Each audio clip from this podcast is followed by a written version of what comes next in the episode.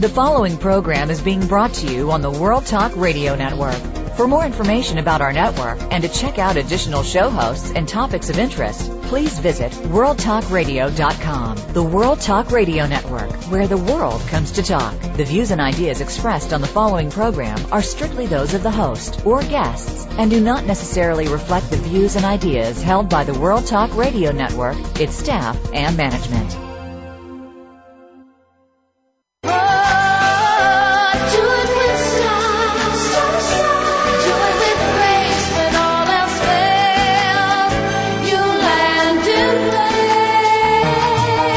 Are you ready to be inspired, uplifted, and motivated to greatness? It's time for Star Style, Be the Star You Are, with your effervescent personal growth coaches, the Oprah of the airwaves, Cynthia Brian, and health specialist, Heather Brittany. Define your vision, discover your passion, and design your future in this power-packed hour of life-changing talk radio, featuring authors and successperts dedicated to helping you achieve the results you deserve. Be entertained, edutained, encouraged, and empowered. Smile, have fun, and celebrate you. Explore your potential and embrace your possibilities with your hosts, Cynthia Brian and Heather Brittany, on Star Style, Be the Star You Are, starting right now. Never say never. Well, it is that time of the week again when the finest hour of power, Star Style, Be the Star You Are, comes to you. So we thank you for being here with us. My name is Cynthia Brian. And I'm Heather Brittany. And the show is Star Style, Be the Star You Are. And we are your personal growth success coaches. And we are with you every week to get your energy boosted, to help you learn, to love, to laugh, to listen, and most of all, we want you to live your dreams, and we want you to read some really good books, because we are a show about following your heart. It's her own version of champagne for the spirit, which both Heather and I enjoy imbibing in. And we've had a little bit of champagne this week. Okay, so the miracle moment for today is brought to you by the Express Yourself Teen Radio program. Make sure to listen every Tuesday at noon Pacific time on the Voice America Kids Network. You can go to express yourself teen radio dot com to get more info, links, photos, descriptions. And this miracle moment is from a U S president, Woodrow Wilson. And I love it. You are not merely to make a living. You are here in order to enable the world to live more amply, with greater vision, with a finer spirit of hope and achievement. You are here to enrich the world, and you are impoverished if you forget that errand. Isn't that a great one? Mm. I like it. Powerful, powerful. That's very powerful. I think I have to use that on a Star Searchers Express newsletter, because basically I think throughout time the great leaders have been talking about the importance of making a difference and inspiring hope and, and giving, giving back. And that's what this show is all about. Well, in the show today, we are going to be talking to Haim Ore. Uh, he's a behavior specialist, and he's an autism consultant. He's going to be showing us how to improve our children's behavior and build their skills. And we know that uh, the autism spectrum is a very, very big topic today. So it's really terrific that he will be our special guest. We're also going to be announcing our eighth annual national essay winners in the Be the Star You Are competition. And you're going to hear the first place entries. I know everyone's been waiting for that. And then coming right up right now in our health episode, in, in Health Matters, our health specialist, our resident specialist, Heather Brittany, is going to talk to us about infertility. So we want you to sit back, turn up the volume, grab your glass of tea or wine or champagne, whatever you may do. And uh, you probably want to take some notes, because today really and truly is a powerful, informed program. So despite widespread sex education and increased public awareness on the causes of infertility, many people still don't understand what is at the basis of the issue. Now, there was a recent study in New Zealand that found that over seventy-four percent of women who came to fertility clinics were unprepared and unaware of all their options. So Heather, you as a reproductive spells, uh, reproductive specialist, I know that you're on top of all this current research. What news do you have for our audience today? Well, exactly. Well, I work, I've worked uh, for the past three years more in the form of contraceptive, of, of preventing pregnancy, but that time does come, and I spoke with patients whether um, they're not intending pregnancy or they are seeking pregnancy, and they're bewildered of the fact that they're not doing anything to prevent a pregnancy and they're not getting pregnant. What's going on? Just because you are participating in unprotected intercourse doesn't exactly mean that a pregnancy will come from it. However, all of you out there listening, if you're not intending a pregnancy, please take the methods and steps to not be preventing it. Exactly, uh, because just, you know, just crossing your legs and fingers does not keep you safe. Well, exactly. And I, I had the, the, the honor uh, last week of speaking on the teen radio show all about prevention. But, um, you know, the, the big thing when it comes down to is Um, a woman, just as we spoke with, of, of women and, and sperm, you know, women birth eggs and sperm, and we spoke on, on different uh, segments before about the, you know, the, the medical, biological, logistics about everything. Um, but a woman is born with exactly how many eggs are in their their system, and, and whether they get fertilized or not. That's however many they have. And, um, I, you know, so many people, when they go, when they, they're thinking they are infertile. It's really that they're not being sexually active during particular times, or, you know, male and female things. And the big thing, I, I know there was a previous um, health segment or T for two we discussed about how women have um, been just delaying pregnancy. Is today's society, uh, women are no longer, you know, just And not, not, nothing again. No one is ever just a housewife or a mother. You are amazing things. But, but women really have stepped outside of the house, and they themselves have taken on a full new professional role. And many times, just as marriage has gotten delayed, as pregnancy has. And, um, you know, something that was so interesting was, um, excuse me, back in, uh, the nineteen seventies, I think it was one in one hundred women, um, you know, were having trouble, had delayed pregnancy till age thirty-five. Now, cut to the most recent study was two thousand six, one in twelve women has put off pregnancy until um, age thirty-five and beyond. But as we talked about in a previous segment, the optimum ages are like twenty-seven to thirty-five. Uh, to get pregnant. And then after that time, fertility decreases, and you are dealing with a lot of other issues, which could even be developmental issues or physical issues for the child.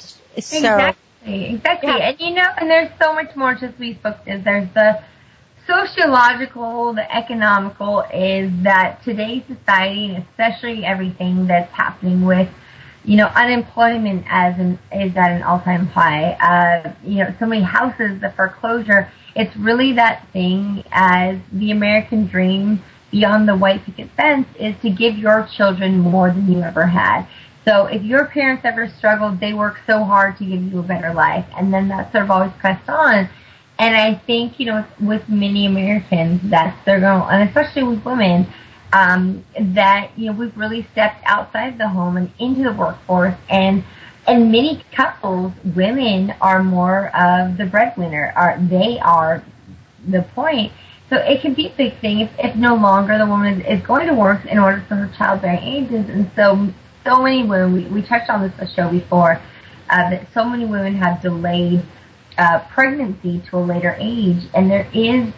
Um, You know, there is the ramifications of it. And so a lot of times is that women are seeking infertility treatment. And really, is just as you, you touched on in your opening statement, is that they may not be infertile. It's that they're just not educated on this situation. Um, you know, so many, just as I said, is I have so many patients, whether they're not seeking pregnancy and they cannot get over the fact that they have unprotected intercourse every day, all the time, and it's not happening. There's just these few limits and times in, in your psyche as a woman that you're able, that you're, that you're truly fertile. Um, and there really, you know, there is no rush. Just, and, and actually something that's so interesting is many couples think there could be a, some kind of issue, and they're, they're participating in intercourse nonstop. And actually semen, um, it's a, it's a funny phrase and a medical thing, but they say it becomes, um, uh, a, sort of, sort of dumb. Semen that, that it, it's almost, um, it, it's not, nothing, anything good. It's that they're just, they're so sexually active that the semen they're producing is inadequate. And, um, so talk a little bit about other fertility. You know, we know about the contraception because we've done those kinds of shows, but what other options are there for fertility? I mean, we, you know, there's sperm donors. What are the things that are, are the most prevalent these days? Yeah, so a big thing, and there are really, you know, and, and that's the thing we, we touch on is that, um, there, there can be beyond just age or frequency or the time of the month that you're having intercourse. Um, there are actual real things. It can, and, and many times is, I mean, you, you heard before, was it, was it King Henry the, the eighth of, of who was it? Is it? There are, there definitely can be female, female problems as well as, as male problems leading, leading to infertility.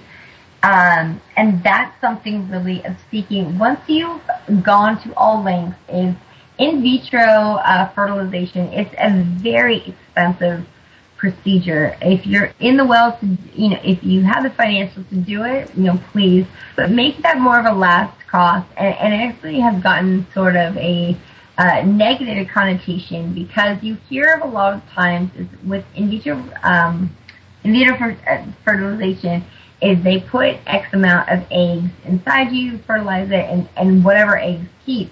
Usually that's when you hear of these women having six children or the infamous, the octomom situation of having eight children all at once. And I, I believe I, I saw in an interview one time, she said that there had actually been more eggs that had um, fertilized. That is, I mean, it's a fantastic thing. It's, it's an expensive uh, procedure, um, but that really should be a last uh, resort for people. And I think a lot of times people get misled of, in Hollywood they see so many actresses, they're having so many kids, they're having kids at late stage. Uh, many times it's not their own eggs, or if it is their own eggs, it's been eggs that have been, in, have been frozen many, many years before. If, if that's a thing as a working woman or, uh, or as a male, if, if you and your partner have decided that this particular time in your life is not the right time um, of freezing your eggs, because, you know, again, just as we spoke before, is it the eggs? Eggs became less, less fertile and less um, unlikely that there's going to be uh, an actual pregnancy from it. Um, if you do ch- choose in vitro, um, excuse me, um, in vitro fertilization, fertilization Uh, make sure, you know, again, the, the, the, just one um, one session is ten thousand dollars, and many women, their body isn't strong enough on its own, so it can take, you know, three to five uh, sessions before. So be financially prepared for that. So it well. sounds like it's very expensive, and the best thing is probably to try to stay healthy, and if you're deciding that you want to bear your own children, to get pregnant between the ages of twenty-seven and thirty-five, and maybe after that time consider adoption. We are out, we are at the end of our minutes. Again, Heather, this health segment, Health Matters, always goes by so very quickly. So would you go ahead and give out the websites and just wrap it right up? Give us our yeah, final words. My biggest, my biggest thing is with all things is stress, as we know how it affects us in everything. Of under, it's those knots on our backs and those bags under our eyes. But stress is a leading cause of uh, infertility and miscarriages and things that affect our overall health. So make sure that uh, you de-stress your life. And also, if you want to de-stress your life with a great book or just archive any of our radio shows, go to be the star you are dot org as well as be the star you are dot com. Yes, and it's true. In our archives, we have, uh, since we've been broadcasting since nineteen ninety-eight, there's a plethora of information and edutainment available to you. So when we return, I'm going to be announcing the winners in the eighth Annual National Essay Competition, sponsored by U S Bank, and be the star you are. You don't want to miss this. I'm Cynthia Brian. And I'm Heather Brittany. And you're listening to Star Style, Be the Star You Are on the World Talk Radio Network. We're coming to you live. We'll be right back. Stay with us. Now you don't have to stay linked to your desktop or laptop. Take World Talk Radio on the go and listen anywhere. Get our mobile app for iPhone, BlackBerry, or Android at the Apple iTunes App Store, BlackBerry App World, or Android Market. Be the star you are. Light up the flame that burns. Get a positive prescription for living and discover a cure for adversity when you make a difference in the lives of others by donating to Be the Star You Are, a five oh one c three top-rated charity dedicated to empowering women, families, and youth through increased literacy, positive media, and tools for living. w w w dot be the star you are dot org. All donations are tax deductible. w w w dot be the star you are dot org. Be the lucky star you are.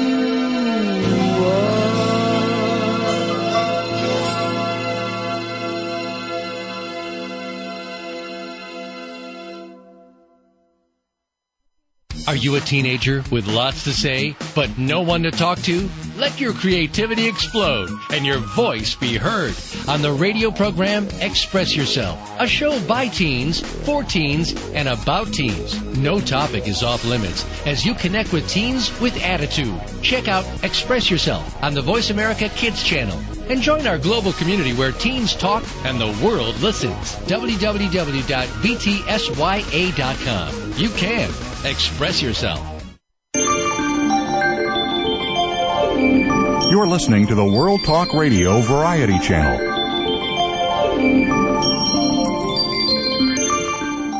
Be the star you are. You are the star. Get ready to be inspired, entertained, and motivated to greatness with positive, uplifting, life-changing talk radio. Turn up the volume. Tune in to the Power Hour on Star Style. Be the star you are. Now, back to the program with the Oprah of the airwaves, Cynthia Brian. Well, we are excited to be here. I think my nickname's Sunshine because I always have so much fun doing this show and being with all these wonderful, positive people. And I love my engineer, Brad. He's so much fun, too. So thank you, Brad, for being the star you are. Well, Be the Star You Are's eighth Annual National Essay Contest, sponsored by U S Bank, began about three months ago, and we have the winners today. This year we had two topics from which to choose. One was The World at Your Fingertips. Technology allows people to access and do so much more than ever imagined. How has technology changed your life? Is it better or is it worse? And the second topic was called Hear Me Out. Got something to say? Then say it. What does it mean to express yourself so that others can hear you, and how do you personally go about doing it? Well, as always, it is challenging to choose a winner, and this year the judges had lots and lots of trouble. And we have two people who tied for first place. We have one person in second, and we have two honorable mentions. So, okay, everybody, the drum roll, bum, bum, bum, bum, bum. The honorable mentions went to Elizabeth Morose from Whetstone, Arizona, and Miss Mary Sue Wickham from Council Bluffs, Iowa. Congratulations, ladies, on being may, uh, being named honorable mention in the eighth annual competition. In second place, we have Carl David from Philadelphia with his entry about teen suicide, and he entered the second option called Hear Me Out. Carl will be a guest on the teen radio show Express Yourself. He will get publication at b t s y a dot com, which is the Express Yourself Creative Community, and he will also be receiving an autographed copy of Be the Star You Are for Teens. And the big kudos, the big hurrahs, the big bravos go to our first two place winners who receive monetary prize, guest spot on the teen radio show Express Yourself, publication at both the Express Yourself Community site, b t s y a dot com and be the star you are dot org. Books, and both are here with us today. They're going to be reading their entry. So who are we talking about? Well, we have two very talented writers from two different coasts. Right here from San Jose, California, we have Dana Allen. Hello, Dana. Congratulations. Hello, Cynthia. Thank you so much. Oh, I am so excited. And now, Dana, I want you to meet your co-winner, Pamela Lewis from New York. Hey, Pamela. Hello. How are you? Well, I bet you are excited. I mean, I have to say, Pamela is a second-time winner. So you oh, have won. I know. I, I mean, it's like winning. It's like winning the lotto twice. That's pretty, really great. So congratulations.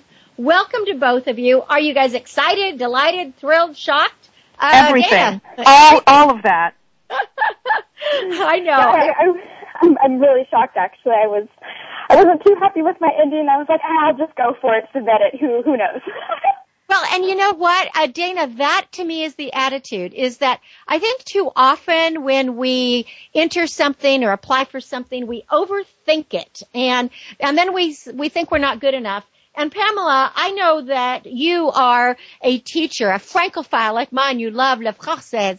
Um, would you not say that often students do that? You know, wouldn't that they they just think it too too much instead of just going for it and being themselves? That, what do you think? That is absolutely right. And um, I'm always telling them to to relax, to uh, let themselves go, to be natural, to be themselves, not to overthink. And in my school, that's sort of hard to do because we have very, very bright students, and they tend to uh, overreach yeah. instead of just staying right where they are, working from their abilities. They're so afraid not to get things right. They can be very perfectionist, and uh, sometimes they, they miss the mark. Yeah, and I think that's so true. And Dana, I know you are a martial artist besides, you know, all the other good things that you do. Yes. I'm going to just say a little bit about you, that you live, of course, here in the Bay Area. You co-run the Good Earth Store, which is an online retail um store specializing in health. And I want to thank the Good Earth Store because they have been a big supporter of Be the Star You Are. You have a Bachelor's of Arts in Anthropology. And being a martial artist, do you find that you are a bit more creative because you have to kind of think outside the box? Uh, yeah, I think it's really helped. Um, I, I think with the creativity, um, just being open to a lot of things. Um, with the martial arts, there's not one way to punch. There's not one way to kick. There's, you know, several ways. And I think taking that and applying it to life has really helped in a lot of aspects. Both of you obviously were creative because you both won. So I'm going to start, Dana, with you and let you read your winning uh, entry, and then Pamela will read hers. Dana's is called Is Technology a Part of Us?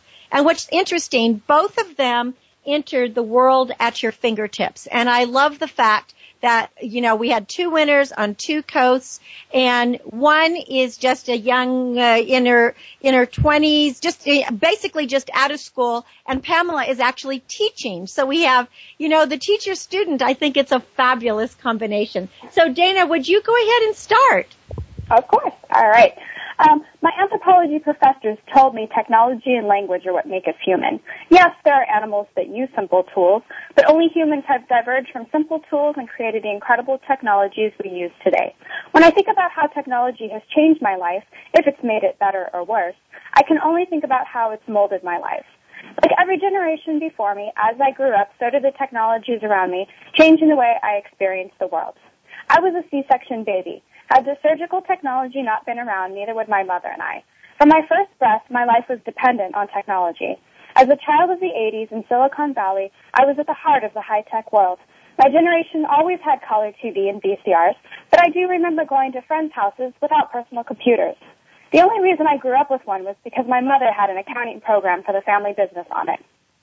I never played many video, video games, but Mario did type, teach me how to type correctly at around seventy words per minute and ninety-eight percent accuracy, a skill that became indispensable to me later on in life as my career became internet-based. Flash forward to eighth grade when the internet was developing at lightning speed. Well, I still had dial-up, so it took a bit longer. At a time when I needed to access information for school projects, information was becoming available in mass quantities on the web. Come college, I can count my lucky stars. I was able to access the library from home late at night with my term paper due the next morning. By then, we'd switched to cable modem. How did I live with dial-up? I loved taking my laptop on vacations, as many hotels now offered internet access. I could look up restaurants and things to do on the internet, get directions, and experience something I would never have found on my own. With the memory card on my digital, or when the memory card on my digital camera was full, I could upload photos to my computer to make room for more photos. My laptop and the internet were also indispensable. It took me a while to get on the smartphone craze. I had a cell phone, but what more does a phone need to do than make and receive calls? Many people around the world don't even have a phone. Then I caved. After college, I bought myself an iPhone. My world once again opened up. I no longer needed to take my laptop on vacations, as my iPhone did the same thing. It was much smaller to carry. I didn't even need a digital camera anymore. It took photos, and I could upload them to social networking websites so my friends could see them. My iPhone was indispensable, or so I thought before I got my Galaxy S two. What's next? When I hear about new technologies that invade our privacy or kill thousands, I wonder if too much technology can be a bad thing. Then I remember how much I enjoy watching documentaries of the Amazon on, H- on an H D T V. I can never say if my life would be better or worse without these technologies, as I know nothing else. I believe each new development comes with a double-edged sword, and it is up to us on how we use each of them, because whether we like it or not, technology is a part of us as humans.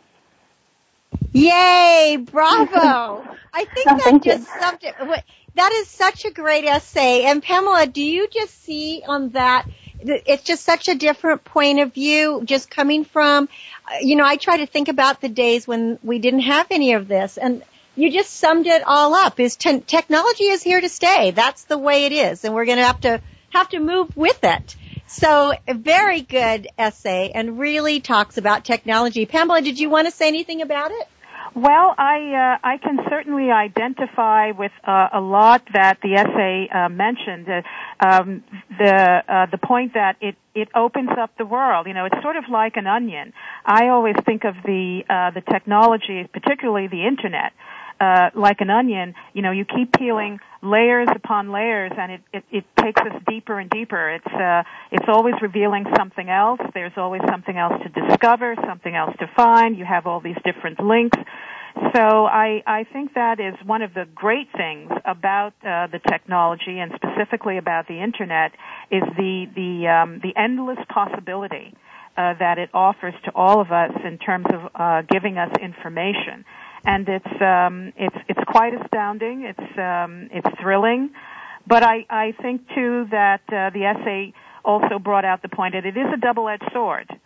And, um, uh, we, we need to be aware of that. And I think that was what I was trying to bring out in, on my particular essay. And that's what we're going to get to now. But Dana, I just wanted to mention, by using the double-edged sword, I thought that was very profound there at the end, because knowing that with that you are a martial artist and you have a proficiency in weaponry and swords, it was very interesting, you know, to have your bio and know that you're a martial artist and that you use that as part of your essay, because it really is a double-edged sword. And it's like, where is it going? So now, Pamela, well, you are a lifelong resident of Queens, New York, and you are devoted to, in quotes, real books and, of course, the arts. And and then when you're not writing, you love French. You're teaching French uh, to your students. But tell us, before you read your essay, what do you consider a real book? A real book to me is one that has taken uh the writer some time to conceive and to uh produce, to put together, to put their thoughts and their emotions uh into um some kind of uh tangible form. And then it is uh put into book form. Uh it has pages, it has print. Uh, those prints, that print might be in a particular font. Even the font conveys a particular emotional um, uh, quality, and then it has a cover on it. Uh, so there are all these components that come together to produce what I consider to be a real book. It's something that is uh, concrete, solid, and uh, as I so um, to me, this and you is, know, Pamela, I have to I have to agree with you, because here on this show, as you know. Uh, it's all about authors and writing, and it's a literacy show, and I read three or four books a week, and every author that's on, I read the book cover to cover. And I cannot get into the ebooks. I still have gotten, I mean, I know that's not very technologically advanced, and Dana, you're probably reading, you know, on your Kindles and phones, but I just don't you know. Actually, I don't. I, I have a hard time. I like touching the book also. I do too. I like the yeah, smell, I, the sound. The smell. I, I just, I like the real book. Well, anyway, now Pamela's essay was also in the same category, called "The World at Your Fingertips," and she te- she called hers "Technode." And I think that this is a, a great a great uh, point that she is making as well. So take it away, Pamela. Okay, thank you. It was last academic year, and the end of the first marking period was nearing. A colleague and I were reminiscing about back in the day, that being the mid nineteen eighties to the early nineteen nineties. The sum total of our teaching amounts to just over fifty years, so our memory lane had enough length for some serious strolling. The subject, appropriately enough, was grades. Not the grades our students would earn, but rather how we used to record them. Remember when we would all pile up in the library reading room to put in our grades, my fellow teacher said, her voice betraying a nostalgia for what she clearly believed had been a golden age. I then recalled teachers armed with grade books, calculators, and lethally sharp pencils packed into the reading room where, looking like sentinels, were eight small, dull green steel file cabinets placed on some of the wooden tables. Each had several drawers containing a yellow card listing the courses every one of our young charges were studying and for which they would receive a grade. A grade every single teacher would write into the appropriate course box by hand. Submitting grades by the deadline was stressful enough, but the reading room ritual, as I called it, amped up the craziness. Teachers reached over, around, and sometimes, it seemed, through each other to get to a grade card drawer. I need the D tray. You got it? Who has Anna Bergman? Oh, excuse me. Sorry, I stepped on your foot. So how's your husband doing? Organized mayhem, to be sure, but full of mirth. The teachers saw and talked with each other and joked their way through the tedious but necessary process. A few hours and several dulled or broken pencil points later, we got our grades in, on time. In nineteen ninety-seven, the steel cabinets were replaced with desktop computers, and almost overnight, we had to come up with clever usernames and passwords so impenetrable that not even Houdini could have cracked them, so we could access the ever-growing number of websites to carry out our work. The old yellow cards that bore the handwritten names of our students and the handwritten grades their teachers had awarded them got the heave-ho. We are now virtually, I don't use this word lightly, a mouse click away from complete digitization. Attendance, report cards, interdepartmental communication, and textbook tracking have all been scooped into the technological embrace. The new telephones we all received a few months ago are sleek and digitized, but they hardly ever ring since we email each other rather than dial an extension. Not only almost paperless, we are also nearly speechless. Technology has also changed my personal life. Instead of writing letters, I can dash off an email to friends and overseas relatives. Whereas I used to search for information in my encycl- encyclopedia, I now Google what I need and find it in seconds. I own an e-reader and have downloaded several books ranging from novels to the Bible. I bank and shop online, and the photos I take with my digital camera make me look like a pro. While technology has made my life neither better nor worse, it has made it easier, which is a very different consideration. The former drudgery of many tasks has been eliminated, for which I am grateful. But despite the many breathtaking feats it performs, technology can never fully replace uniquely human connections, such as sending or receiving handwritten letters, holding and turning the pages of books, or having my foot stepped on while I enter a student's grade. I love it. Bravo. Bravo. That was, you know, see, there's such a great perspective because we tend not to remember or think about what the teachers or what people went through. And you took us through that. Dana, did you want to uh, have something to say about the essay? Oh, well, it's just so funny because I was thinking, you know, just in my own life, I remember what I, I got handwritten grades. See, ninety-seven would have put me around like fifth grade. And I remember even that transition into junior high, all of a sudden, you know, we were getting printouts of our grades. And, you know, I didn't see the teachers with the grade books. Our attendance was, you know, slowly changing over kind of in my middle of junior high year to online. Well, it is interesting. Well, I want to reminiscent. I want to congratulate you both again, and thank you both for reading these inspiring essays about technology. It really made me think, and it's about changing the world we live in. And you will be receiving your gifts uh within the next couple weeks, and then you're both be getting an invitation to be on the radio show Express Yourself, so that you'll be talking with our teens as well. And uh did you either of you want to give out a website? Dana, I know you have the Good Earth Store. Would you give that website out? Yes, it's w w w dot good earth store dot com. And uh, Pam, is there anything that any website you wanted to promote? Not particularly. I'm I'm just at my school, and you know that's um, um, uh, the Hunter College High School website. So um, apart from that, I don't have anything personal that All I right. use. All right. Well, again, I congratulations to both of you, and I hope that you'll enter again the essay contest in coming years, because you know what? It's like uh, lightning strikes twice or three times. We never know, right? There's always new judges. Who knows? Hey, when you're good, you're good. The Thank next, uh, the next Be the Star You Are essay contest will begin in October. So be watching our newsletters and our social networking releases. And when we return from break, we're going to be talking to autism consultant and behavior specialist Haim Ore about his book, Autism, Don't Try to Make Sense, Make a Difference. You have been listening to Cynthia Brian on Star Style, Be the Star You Are, with our eighth annual national essay winners, Pamela Lewis and Dana Allen. Thank you, ladies, for joining us here on Star Style, and right on. Stay with us. We'll be back in a bit. The star you are. Be the star you are. What's going on behind the scenes with your favorite World Talk radio show or host? For the latest news, visit the iRadio blog at i radio blog dot com.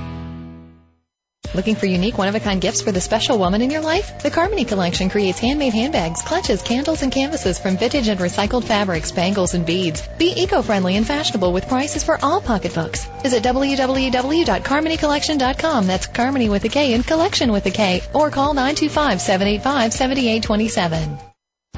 Are you living your dreams? Want to create a life you love but don't know how to begin? Lifestyle coach and personal growth expert Cynthia Brian has jump-started the lives and careers of clients for over two decades with her signature Star Style consultations with personalized sessions by phone or in person. You'll turn your passions into profits. Visit w w w dot cynthia brian dot com or call nine two five, three seven seven, S T A R. That's cynthia brian dot com or call nine two five, three seven seven, seven eight two seven. Cynthia Brian is your guide on the side. w w w dot cynthia brian dot com. You can be the star you are.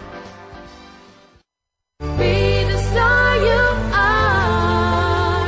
You are the star. Turn up the volume, grab a seat, and get ready to be challenged, inspired, and motivated to greatness. It's Power Party time on Star Style, Be the Star You Are, with your hosts, the mother-daughter dynamic duo, Cynthia Brian and Heather Brittany. Well, every week, Be the Star You Are showcases incredible authors and experts who enhance and inspire your life. Be the Star You Are is a five oh one c three charity dedicated to empowering women, families, and youth through increased literacy and positive message programming. Make a donation today. Keep this show alive and serving. Go to b t s y a dot com or be the star you are dot org. And thanks for being the difference. Well, autism, it's a scary word, and it's a developmental disorder that appears in the first three years of life and affects the brain's normal development of social and communication skills. Most people don't understand it. Haim Ore is a behavior consultant specializing in the complex developmental disabilities that cause problems with social interaction and communication, and most particularly autism. He is the C E O and founder of Creative Family Coaching, Incorporated, which is an organization dedicated to educating families about the autism spectrum. His book is Autism. Don't try to make sense. Make a difference. Welcome, Haim, to Star Style. Be the star you are. Thank you so much, and I'm so happy to be on your show, Cynthia. Well, I am so happy to have you because we have not tackled the topic of autism in a long time, and making a difference is what you promote. It's what we promote. And I think that the, the what you have to say to, to help parents learn how to positively deal with their children is really, really critical. So before we get to your book, Autism, would you tell us what is considered autism and why is it that we don't know so much about it, or that, or perhaps more, there's more misinformation out there than is necessary? Absolutely, Cynthia. I'm so happy you're asking me to do so. Um, autism is a developmental disorder.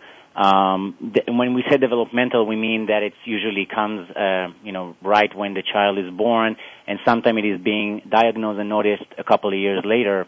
Uh, depending on the symptoms. And uh, the major symptoms of the disorder is uh, impairment in three major areas of the child development. The first one is communication. Uh, many kids um, that have autism are not able to communicate at all, at all or very poorly. Uh, sometimes it's just, you know, anything from grunts. Uh, not able to acquire new words and, and increase their vocabulary, and sometimes they are able to communicate uh, more than just that. Nonetheless, it's very ineffective communication. The other aspect is the social uh, relationships building. Um, many times it's not there. There is a lot of apathetic behavior. Uh, starts from a very young age when the parent might notice that, um, you know, when, he's, when he or she are trying to coo the child and play with him and get a smile out of him, it's not really successful, and all the way to teenagers with autism who are not able to create um, good relationships or any relationship with their peers. And the third one is stereotypical behavior, such as uh, rocking in a chair repeatedly or uh, flailing their arms, or even uh, we sometimes see kids that like to look sideways um, and kind of um, enjoy, for some reason, the peripheral vision. So, like you said, there is a lot of miscommunication, uh, and that's exactly what I was trying to do after almost a decade in this field, where I was blessed and privileged to be able to transform children's behavior and bring more peace and harmony to the families by creating a simple model, clean of all the uh, confusing and intimidating professional lingo that our my colleagues sometimes might um, uh, use, to create more clarity and, and help the parents. And this book is very, very clear. And what I've said before, when I come across a book that is short, simple, and to the point, it's extremely effective. This is a very small book of just about ninety-five, ninety-six pages. And you, you, uh, write in terms that everyone can understand. And it flows from item to item. Right in the beginning of the book, you say that with autism, there's no room for rigidity, that the process is dynamic. And I thought that explained pretty much the whole, it encapsulates what your your mission is. So why is it, Haim, that a behavior modification um, works while scolding, coaxing, imploring, bribing does not? And that's what so many parents especially rely on. They think that they have to to punish the child as opposed to acknowledge them, and you're changing that perception. Yeah, thank you. Um, in the last couple of decades, there have been incredible breakthroughs um, with the science of behavior modification. It all started in nineteen fifty-nine when a gentleman named B F Skinner uh, put together a behavioral model to change behaviors with children or individuals, whether they have proper language and are able to communicate effectively or not. Um, uh, fast forward, uh, now the, uh, my field of behavior modification that I'm so um, excited to be a part of, uh, has um, promote has been progressed immensely. Nonetheless, uh, individuals like me, professionals like me, who are getting trained by the best of the best, you know, P H Ds in the field and all kind of scholars, are sometimes struggling with conveying what are the right tools, and while there are so many of them, which one will apply for that specific child. And um, and also, and I have to say, even though my book um, was addressing specifically kids with special needs, kids with autism, actually the tools described in the books, I found them be to be extremely effective for any uh, child, whether has special needs or not, uh, especially if they have discipline uh, issues or are non-compliant and all kind of other disruptive behaviors such as tantrum and aggression. So um, I hope that answers your question. Well, and the reason and the reason is is that uh, what you write in your book, Autism, Don't Try to Make Sense, Make a Difference, is that acting out is an attempt for the child to communicate with someone else. So by punishing or scolding or or we're reinforcing negative behavior because all they're trying to do is get some kind of attention. And we don't have to have autism just to want attention, right? Exactly. And I have to say something that I found to see very, very evident. When I go into a home and uh, start working with a family, with, with parents, obviously most of the time, and all the time I should say, the parents are obviously extremely loving, want to have the best life for their child and for the family. Sometimes there are other siblings involved, so the family life is very hectic. And they're really trying to do the best. Unfortunately, there's a lot of time uh, emotional baggage, I call it, attached to it. When you have a five-year-old, six-year-old, ten-year-old that you have been struggling with for a few years now, uh, it's very, very hard to be detached of emotion and uh, to do all the right things. Uh, so then, you know, parent gets frustrated and angry and upset, and yelling comes in the way, and uh, with some parent uh, spanking, which we don't recommend. Uh, and what I saw is simply those tools, those approaches simply don't work. And when I look at the interaction between the parents and the kids, well, while the goal is to obviously improve the child's behavior, I am not so much going into the moral, ethical aspect of it. Um, and I'm assuming that the parents are loving and they're trying to do the best for the kid, but I am looking at what works, what's effective. And when I see certain pattern, patterns, such the one that you mentioned, coaxing, coaxing, scolding, yelling, Uh, punishing, inappropriate punishment, I, I do my best to replace those, to train the parents so that they use those who simply work, simply are effective. And the ones that work, you talk about in your chapter called Powerful Reinforcement. And you say that there, the, there's tangible reinforcement. You can give them activities. You can give them praise, um, a token system, and edibles, you know, whether it's a cookie or chips or a drink or something, although some parents don't want that. But will you talk about the principles of reinforcement there? Because we we really need to make sure that the reward is appropriate for the child's behavior. And you outline very specific indicators for that. Absolutely. And and uh, the backbone of uh, the behavior modification science, the backbone of my approach is uh, positive reinforcement. I call that motivation rather than intimidation.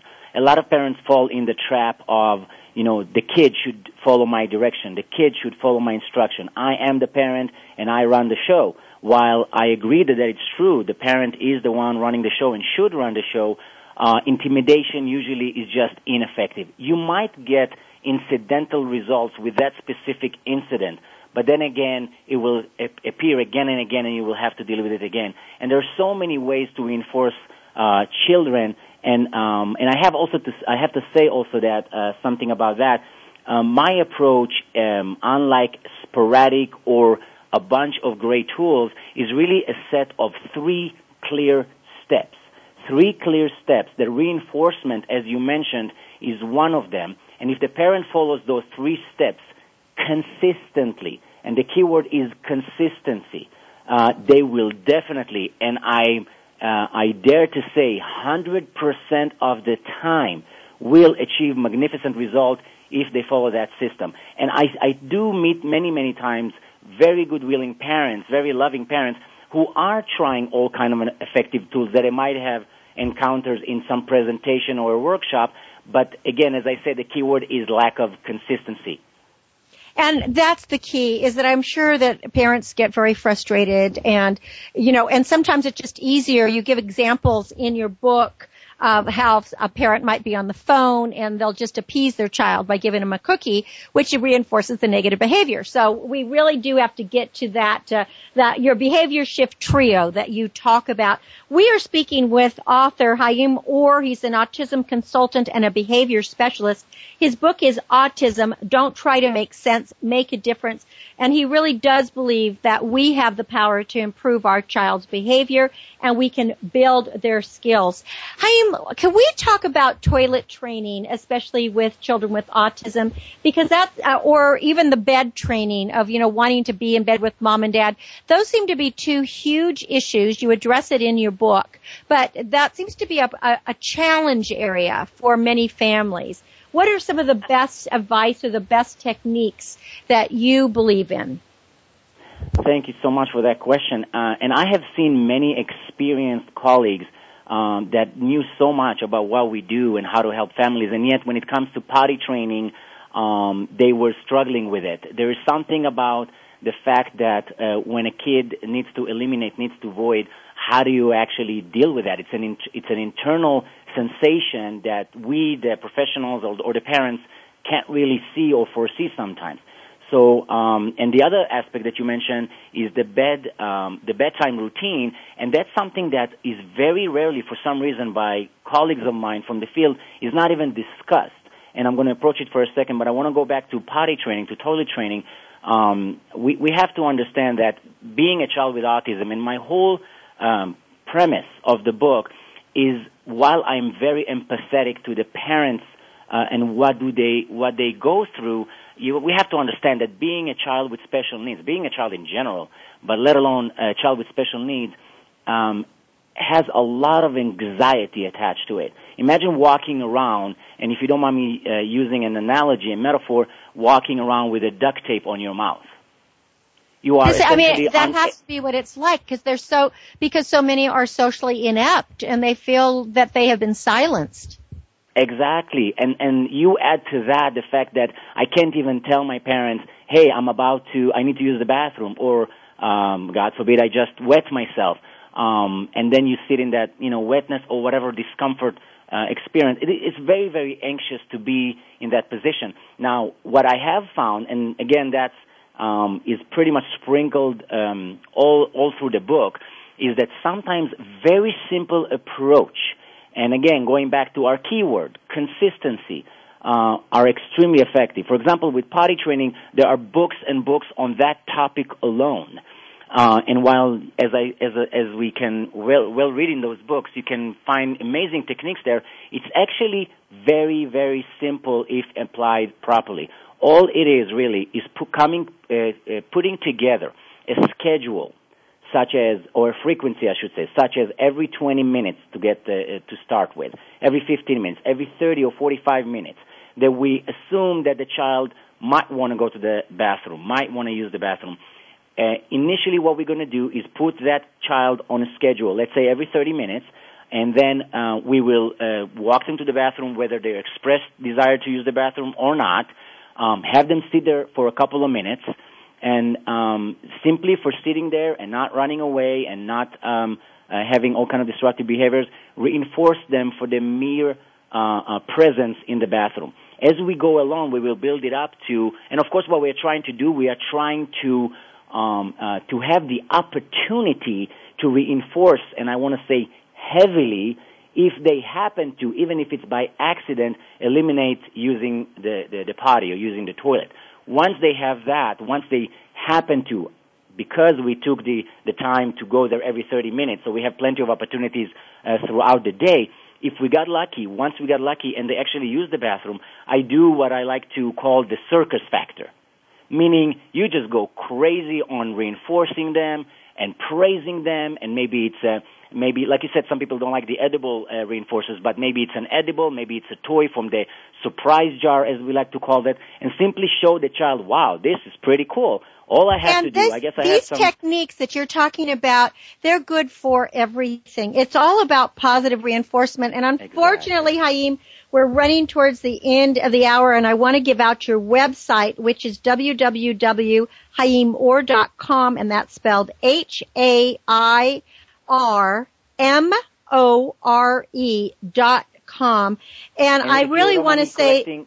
If you don't mind me correcting the spelling, it's H A I M, as in Mary, and then O R E, my last Did name. I say it wrong? I'm so sorry. H A I M O R E. I'm a, I apologize if I said it incorrectly. But this is a fantastic guide, and it really does unlock uh, these, the, you know, these the breakthroughs for children. And it's all about positive reinforcement, making a difference, and knowing that you can. The name of the book is Autism, Don't Try to Make Sense, Make a Difference. Haim Ore, w w w dot haim ore dot com, H A I M O R E.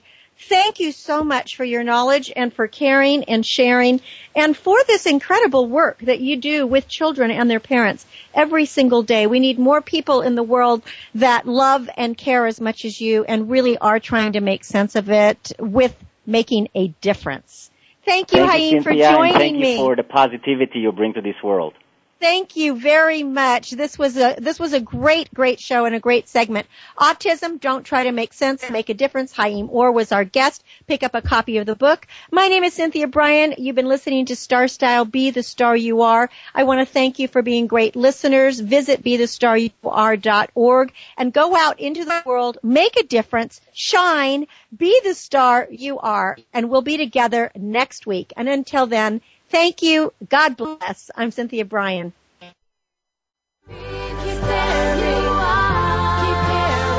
Thank you for tuning in every week for the Power Hour on Star Style, Be the Star You Are. Our goal is to inspire, inform, entertain, and motivate you to reach for the stars and shine brightly.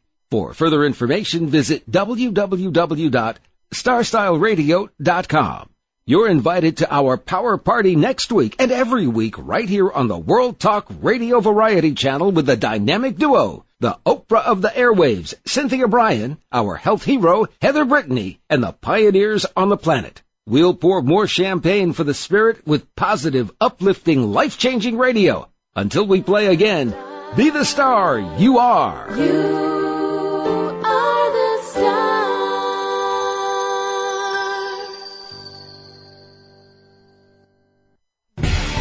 Thanks again for listening to the preceding program brought to you on the World Talk Radio Network. For more information about our network and to check out additional show hosts and topics of interest, please visit world talk radio dot com.